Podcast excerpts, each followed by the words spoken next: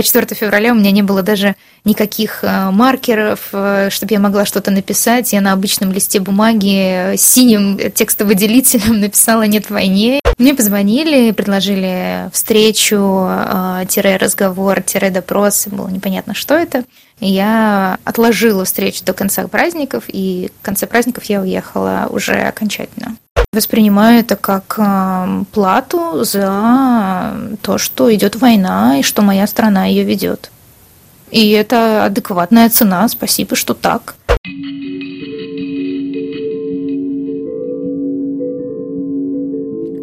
Всем привет! Это подкаст русской службы международного французского радио RFI «Точка невозврата». И здесь мы разговариваем с теми, кто уехал из России после начала войны, и с теми, кто им помогает. Меня зовут Анна Строганова, а мою сегодняшнюю гостью зовут Мария Новикова. Мария – правозащитный юрист и активистка из Санкт-Петербурга. Из России она уехала еще за полгода до войны учиться в Страсбург. В Петербурге Маша работала юристом по жалобам в Европейский суд по правам человека и собиралась проходить в ЕСПЧ практику, а затем вернуться домой. Однако война отменила все ее планы – Мария осталась во Франции и вместе с коллегой запустила антивоенный медиапроект «Нитка». Мы поговорили с Марией о деполитизации российского общества, об идеологизации о давлении на активных студентов, с которым она сама столкнулась, учась в СПБГУ, о разнице между учебой в России и во Франции, и о проекте «Нитка» и поддержке остающихся в России активистов.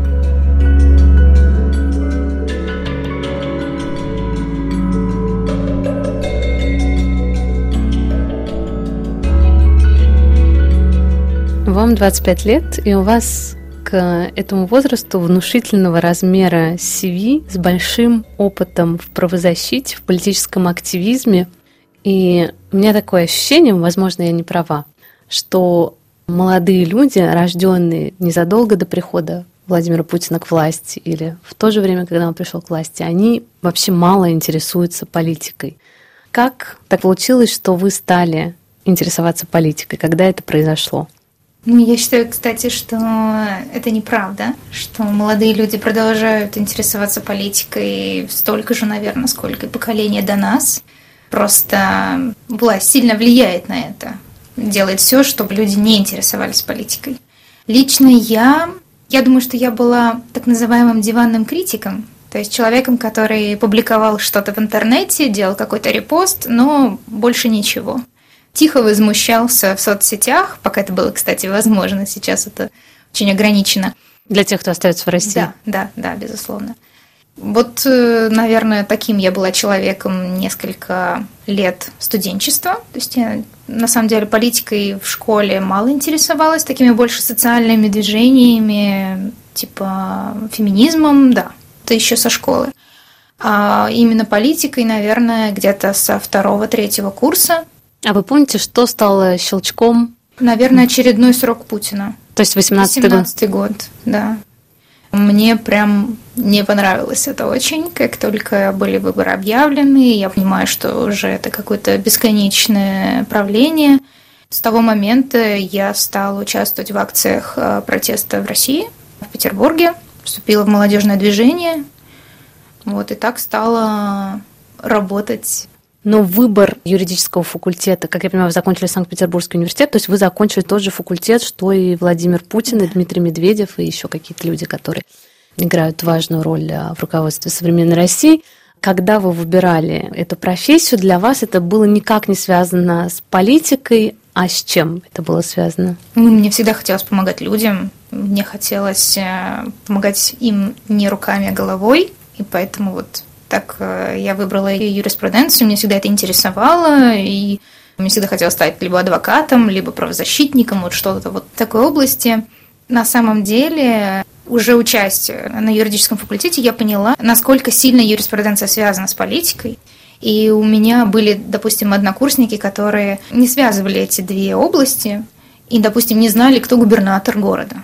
Когда я узнала, что есть такие люди на юридическом факультете, для меня это было действительно шоком потому что это действительно очень связанные вещи, политика и право, и воспринимать право и политику по отдельности невозможно.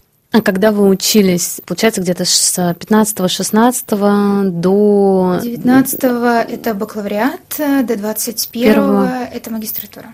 В это время на факультете была какая-то идеологизация студентов? Вы как-то с этим сталкивались? Да, была сильная идеологизация, но не Наверное, самые такие яркие бы могли бы быть моменты на конституционном праве, что-то вот связанное совсем с какими-то э, интересными моментами. Но, наверное, именно в учебе каких-то проблем не было. Но у нас э, был кодекс универсанта, это кодекс студента университета, который ограничивал э, студентов в высказываниях, в том числе вне стен университета. Поэтому обычно людей, кто участвовал в акциях протеста и в дальнейшем был задержан, к ним применялись э, небольшие дисциплинарные репрессии. К вам вот. они тоже применялись? Нет, ко мне и не применялись. Но был случай, когда я поступала уже в магистратуру, и в тот год я участвовала в выборах муниципальных в Санкт-Петербурге. И потом эм, во время кампании я выступала на митинге против э, Единой России, за честные выборы. Несколько СМИ пригожинских написали про меня нелестные одинаковые статьи. После этого поступил звонок, чтобы я забирала документы из магистратуры. Звонок кому поступил? Вам? Да. То есть кто-то вам позвонил домой или на мобильный телефон? Да, на мобильный телефон, э, что звонят от э, ректора, пожалуйста, забирайте документы. Я понимаю, что это был уже август, я не могу поступить ни в какой другой вуз, я не ожидала этого совсем. И я пошла на такую сделку. Я спросила, что мне нужно сделать, чтобы меня не отчислили. Ну, в смысле, чтобы меня взяли, потому что мне предложили еще забрать документы до начала учебы. Мне сказали не говорить про некоторых личностей в руководстве страны, не упоминать университет, в общем, абстрагироваться от этой темы, я сказала, что я участвую в выборах, вот сейчас там 8 сентября будут выборы, я их закончу, и после этого я не буду высказываться. Хорошо. Я пошла на этом, чтобы два года отучиться. После выборов я участвовала в круглом столе по итогам этих выборов, то есть продолжая эту тему. И тогда тоже вышла какая-то статья у Фонтанки, по-моему, про какую-то мою цитату они взяли для своего репортажа. И мне опять позвонили. Вы не, не соблюдаете наши договоренности. Я еще раз объяснила, что это те же самые выборы, как мы договаривались. И, собственно, действительно, два года я не упоминала там три фамилии. А, а можно сказать сейчас, что это были за фамилии? Ну, это точно был Путин, и это точно был Бастрыкин. Но не Беглов. Не Нет, губернатор. Беглова не было. Вот. Э, Бастрыкин просто преподавал у нас на факультете тоже.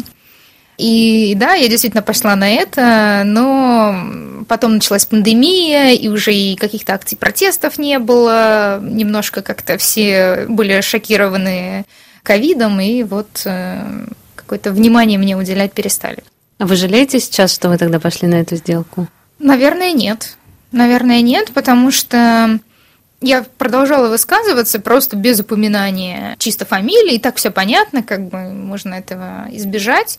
Я считаю, что это был хороший опыт для меня, потому что я сейчас понимаю, что на себе испытывают люди, которые остались в России. Когда они не могут высказываться, когда они занимаются самоцензурой, когда они сами должны контролировать все, что они могут говорить, и что не могут говорить, и какие у них риски, просчитывать это все. Это действительно очень ограничивает тебя как личность.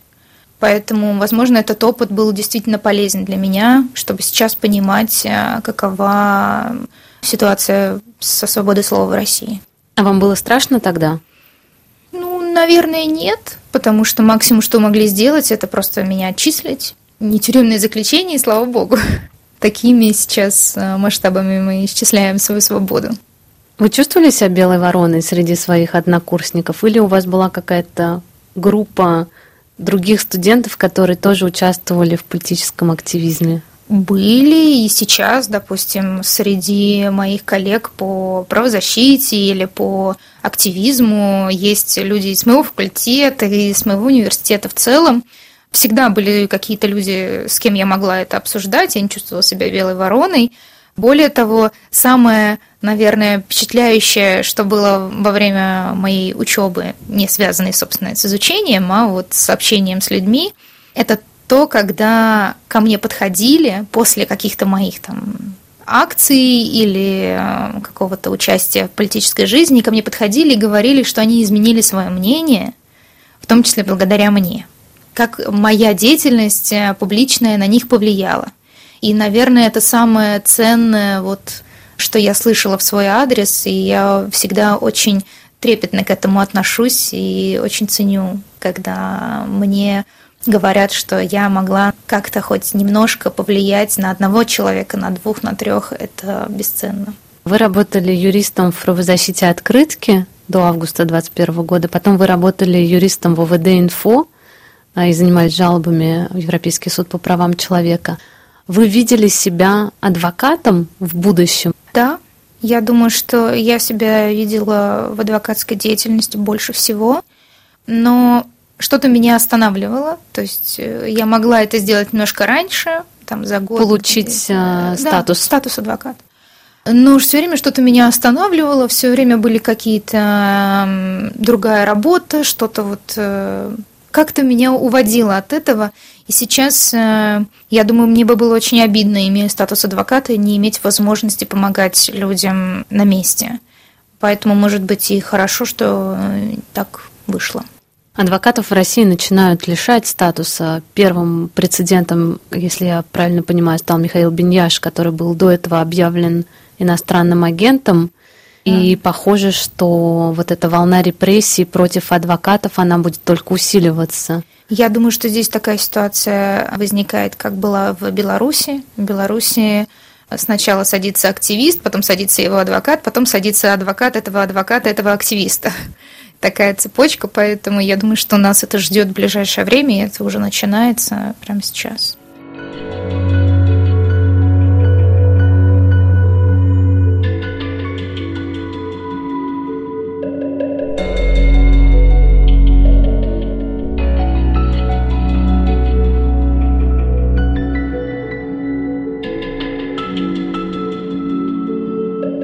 За полгода до начала войны вы поехали учиться в Страсбург и не вернулись, а точнее вернулись и потом снова уехали. Так и было. Я приехала на новогодние праздники, и мне дали понять, что мне нужно уехать. Мне позвонили, предложили встречу, э, разговор, допрос, было непонятно, что это. И зная такие случаи у своих коллег и друзей, я решила, что я не буду узнавать, что это, я не буду узнавать, для чего это. Я отложила встречу до конца праздников, и в конце праздников я уехала уже окончательно. Я еще, наверное, не до конца тогда понимала, что я прям окончательно уезжаю. Такое понимание ко мне пришло 23-го. 23, 24 и 25, я бы так сказала. Когда началась война, вы были в Страсбурге, и вы продолжали учиться, то есть у вас продолжалась а, ваша магистратура во Франции? Да, я продолжала учиться, но честно скажу, что с 24 февраля я, наверное, недели две не ходила в университет. Физически не могла этого делать. Я плакала целыми днями и не могла себя собрать вообще выходила, был у нас протест, у нас было четыре человека в первый день, потому что это спонтанно, это не организовано было, это просто было мое желание. 24 февраля у меня не было даже никаких э, маркеров, э, чтобы я могла что-то написать. Я на обычном листе бумаги синим текстовыделителем написала «Нет войне» и просто пришла на площадь Клибера в центре Страсбурга. Да, я должна была проходить стажировку Подавалась я на стажировку в ЕСПЧ, но после того, как началась война и, и Россия перестала быть членом Совета Европы, мне в стажировке было отказано. Тогда я поняла, что я теперь не привязана сильно к Страсбургу, и я могу как-то дальше пытаться строить свою жизнь, уже зная, что я буду в ближайшее время жить здесь. То есть война изменила ваши планы радикально? Да, безусловно. Разделила вообще, мне кажется, жизнь не только мою, но и многих людей на до и после. Когда вы ехали учиться в Страсбург, вы ехали с прицелом вот этой самой стажировки в ЕСПЧ. Это было главной целью. Да, я думаю, да. Сейчас я понимаю, что, конечно, есть другие возможности, можно по-другому получить хороший опыт европейский, но тогда для меня это было очень важно, и мне хотелось получить именно опыт а, работы в суде. Расскажите о вашей учебе во Франции. Сейчас вы учитесь а, в Париже, в высшей школе социальных исследований. Как сильно, насколько сильно отличается учеба в России от учебы во Франции, и что для вас здесь самое интересное, самое ценное? Ну, мне кажется, что, во-первых, учиться на иностранном языке всегда сложнее. То есть я не говорю о том, что я в идеале знаю французский язык. От того, что у меня есть там сертификат, это не значит, что я действительно хорошо и говорю. Из этого, конечно, для меня действительно есть трудность в понимании. Мне нужно больше времени на то, чтобы вникнуть в систему, чтобы вникнуть в задание, понять, что вообще от меня требуется. В этом есть большая трудность. Про отличие, наверное, самое ценное действительно для меня является то, что здесь больше свободы. И это прямо заметно. Никто не наседает на какую-то определенную тему, никто не цензурирует твою работу, ты можешь написать на любую тему исследования. Сейчас я пишу а, исследование, моя магистрская работа на тему свободы слова в России после начала войны. Мне даже не пришлось привязывать как-то свою работу к Франции, мне дали полную свободу, сказали писать на любую тему, которую ты хочешь, хочешь, что это будет связано с войной, хочешь, что это будет связано просто с России или с чем-то другим. И мне очень нравится, что все идут мне навстречу и все мне помогают. Никакого отмены русской культуры, никакой отмены русских нет. И я очень рада, что у меня есть такая поддержка даже среди людей, по которым не так сильно ударила война, как по нам. Недавно в Le Monde вышла заметка про студентов из России, которым стало гораздо тяжелее учиться во Франции, потому что многие из них планировали вернуться, но решили не возвращаться из-за войны.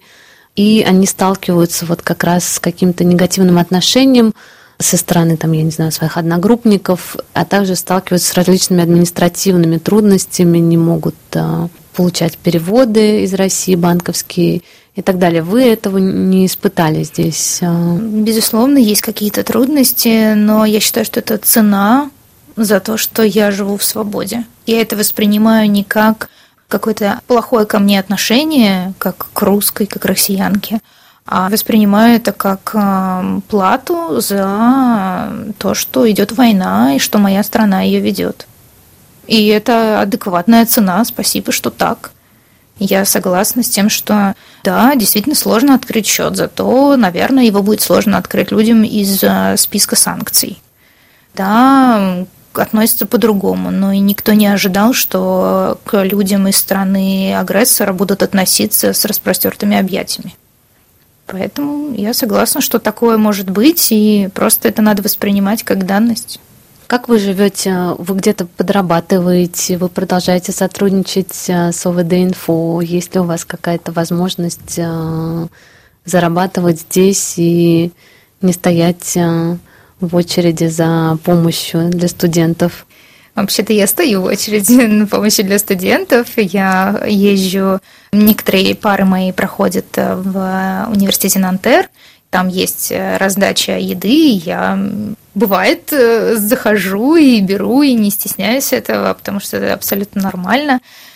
Я подрабатываю, можно так сказать, потому что не, неполноценная работа в ОВД-инфо. Я делаю сейчас э, проект э, «Нитка», медиапроект. Уже мы создали его с коллегой после начала войны. В общем, пытаюсь как-то работать, но у меня нет э, цели как бы заработать денег. У меня есть цель просто, чтобы как-то оставаться здесь. Ну и, безусловно, мне помогают родители, поддерживают меня, пытаются как-то поддержать э, мой, так скажем, уровень жизни, чтобы я не сильно переживала хотя бы из-за отсутствия возможностей каких-то.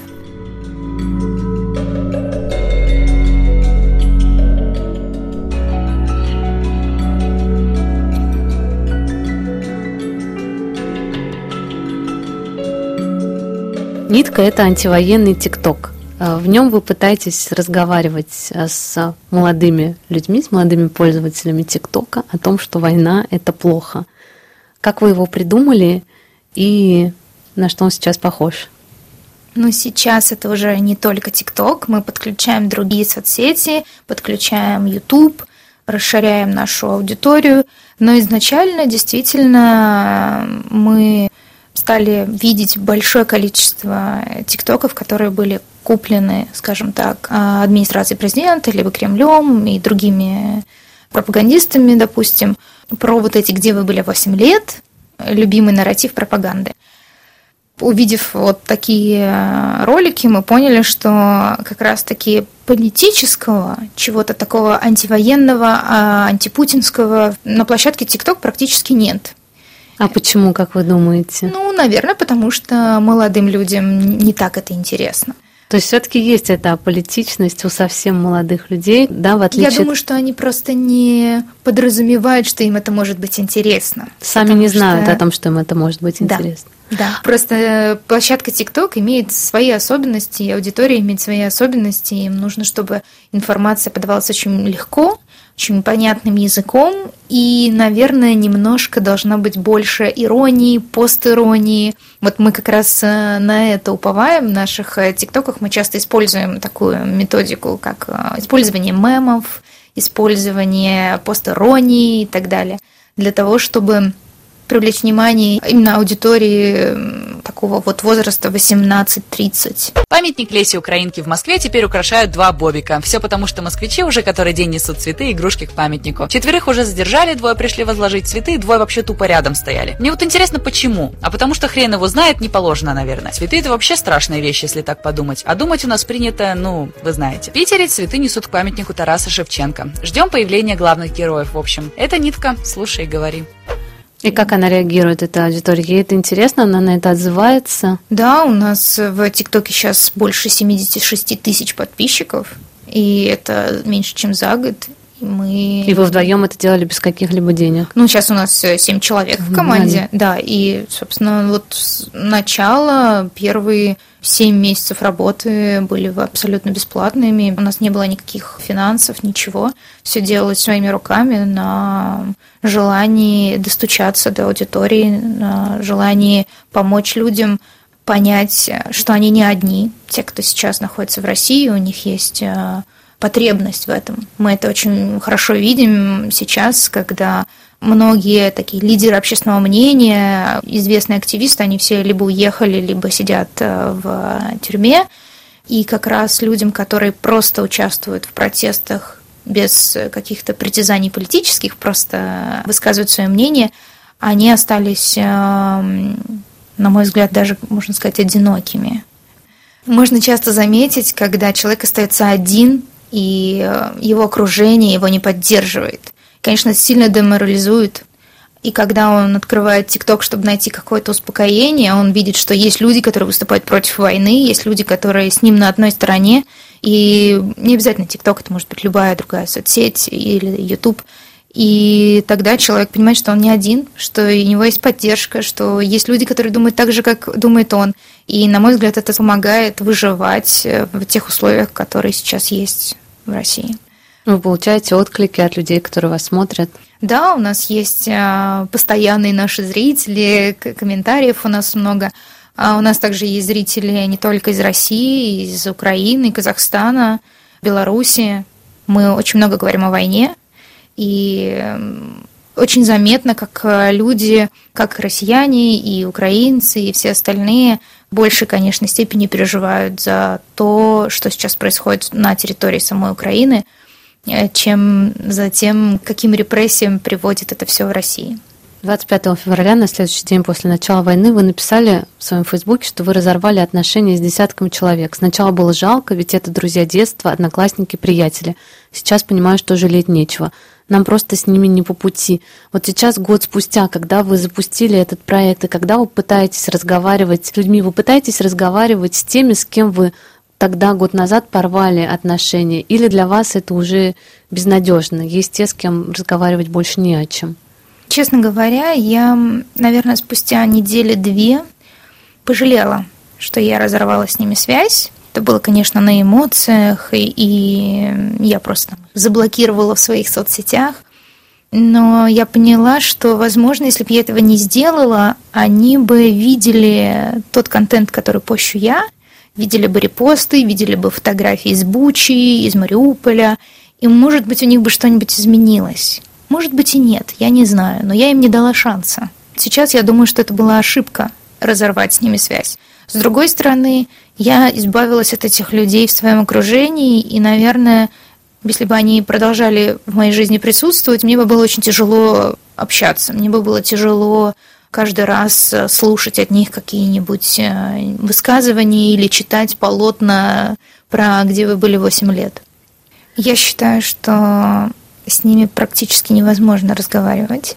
Есть другие методы, которые используют другие люди, но мы работаем как раз больше с людьми, которые либо им нужна просто поддержка эмоциональная и информационная, либо люди, которые только перешли в протест, как раз, которые могли не интересоваться политикой до войны, но после начала войны их э, сильно война изменила, и с людьми, которых, возможно, еще не все, не все так однозначно. Вот эта вот часть людей, сомневающиеся, которые пытаются найти ответы, которые, может быть, после начала войны перестали доверять э, той, э, тому источнику информации, которым они пользовались раньше. И тогда они идут в интернет искать ответы на свои вопросы. Могут быть, допустим, школьники, которым стали говорить о политике в школах, вот на этих уроках. Э, о важном. Уроках о важном, да.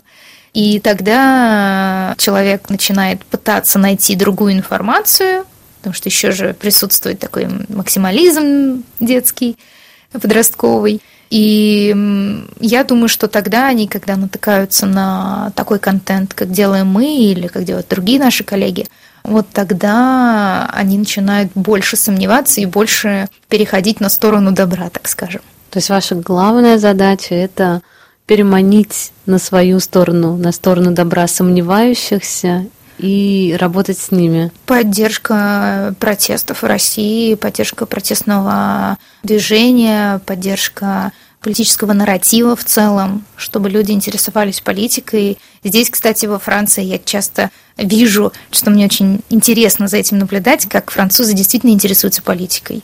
Мне кажется, у, ну, из того, что я вот с кем общаюсь, у каждого есть свое мнение о какой-то политической ситуации, есть там партия, к которой они привязывают себя. Студенческие профсоюзы. Да, опять. студенческие профсоюзы. И вообще какие-то у людей есть вообще понимание о том, что такое политика, как она строится, какие есть лидеры политических э, мыслей и так далее. Мне это ужасно нравится. Я очень хочу, чтобы это было в России так. Но пока вот это только по кирпичикам собираем, чтобы политика не казалась чем-то грязным и далеким. Политика должна быть в жизни каждого человека, и она может быть э, яркой, красивой, веселой в какой-то степени. Собственно, это и цель, э, наверное, такая всех сейчас оппозиционных СМИ или просто низовых проектов показать, что ну, не стыдно заниматься политикой. Политика – это то, что помогает нам строить страну, жить в том мире, в котором мы хотели бы жить. Поэтому так важно в ней участвовать. Насколько возможно пропагандировать э, политизацию общества, находясь э, за границей? Насколько это может быть эффективно? Мне кажется, что это даже более эффективно, чем если бы я оставалась в России, потому что когда мы находимся в тех условиях, в которых э, сейчас находятся россияне, оставшиеся в стране, говорить что-то, что-то продвигать практически невозможно. Поэтому, ну, понятно, можешь что-то сказать, а потом окажешься на месте Ильи Яшина. Просто когда ты находишься за границей, у тебя есть возможность больше говорить, больше делать, свобода связываться с какими-то источниками информации, проверять эту информацию. Мне кажется, что это правильное решение, которое приняли многие журналисты в России, уехав потому что они больше пользы могут принести, будучи за границей, чем э, находясь в тюрьме в России. Вы свое будущее связываете с Россией или вы хотите строить э, параллельно, может быть, с вашей активистской деятельностью какую-то жизнь и карьеру здесь во Франции? Сейчас У меня горизонт планирования два месяца. Я не знаю, что я буду делать через два месяца, правда. Но, конечно, я хочу вернуться домой. Это моя родина, моя страна. Я очень люблю Россию и хочу сама помогать э, другим активистам, другим э, политикам делать ее хорошей, красивой и доброй страной. На самом деле, многие так удивляются, когда я говорю «добрая», потому что ну, добрая страна должна быть сильная, там должна быть какая-то такая. Но нет, я считаю, что любая страна должна быть доброй в первую очередь, помогать людям. Страна должна быть комфортной для жизни. И я считаю, что как только будет возможность, мы вернемся в страну и сможем делать ее комфортной для самих себя, потому что строить страну нужно внутри. Социологи говорят о том, что массовый исход самых э, образованных, э, самых неравнодушных к тому, что происходит в России людей, на самом деле это настоящая катастрофа для страны, потому что ничего хорошего не может ждать Россию после того, как из нее уехало такое количество самых образованных людей. Как вам кажется, когда вы сможете вернуться, есть ли у вас здесь хоть какое-то видение будущего? Верите ли вы в то, что вы вернетесь? Сохраняете ли вы оптимизм? Ну, наверное, сложно сказать, сложно оценивать исследования социологов сейчас, потому что у нас нет никаких данных о том, кто уехал, как, сколько человек уехало. Тоже мы просчитать не можем. Мы посчитать, сколько пересекли границу раз, это можно посчитать. В целом, уехали они в отпуск или на постоянное место жительства, так сказать нельзя, и поэтому очень сложно оценить, кто и когда, при каких обстоятельствах уехал. Я для себя вижу, что, скажем так, раньше я думала, что я вернусь в Россию первым самолетом, когда что-то изменится, там, допустим, закончится война или прекратится режим э, Путина, это в зависимости от того, что будет в первую очередь. Сейчас я понимаю, что, возможно, будут какие-то новые репрессии, и сейчас я формулирую для себя свой приезд так, что я приеду тогда, когда я буду чувствовать, что я буду в безопасности. В первую очередь, конечно, после начала войны мне было очень сложно принять решение, что я уехала, и что я теперь живу во Франции, или я все-таки в России, но просто здесь временно. Мне было очень сложно, потому что я не могла когда ты не можешь ответить на этот вопрос самому себе, ты не можешь строить свою жизнь дальше. Ты не понимаешь, нужно ли тебе интегрироваться, или ты можешь просто переждать. Нужно ли тебе как-то продолжать э, какую-то социализацию. Ну, я для себя решила, что да, вот пока я живу, у меня там есть какой-то 2-3 месяца горизонт, все продолжается. Это время подходит к концу, я понимаю, что да, еще, наверное, 2-3 месяца ничего не изменится. Я опять строю какие-то планы на ближайшие недели. Я очень благодарна Франции, что меня приняли в эту страну. Я благодарна, что я здесь могу получать какое-то образование, могу свободно высказывать свое мнение, что очень ценно для меня. Но я надеюсь, что я вернусь э, и общаюсь со своими коллегами и друзьями, кто тоже уехал из России. Мы все время говорим о том, что мы вернемся. Никто не строит какие-то планы о том, чтобы остаться за границей, потому что мы хотим свою страну. Франция замечательная страна, я очень рада, что я здесь, но моя родина Россия.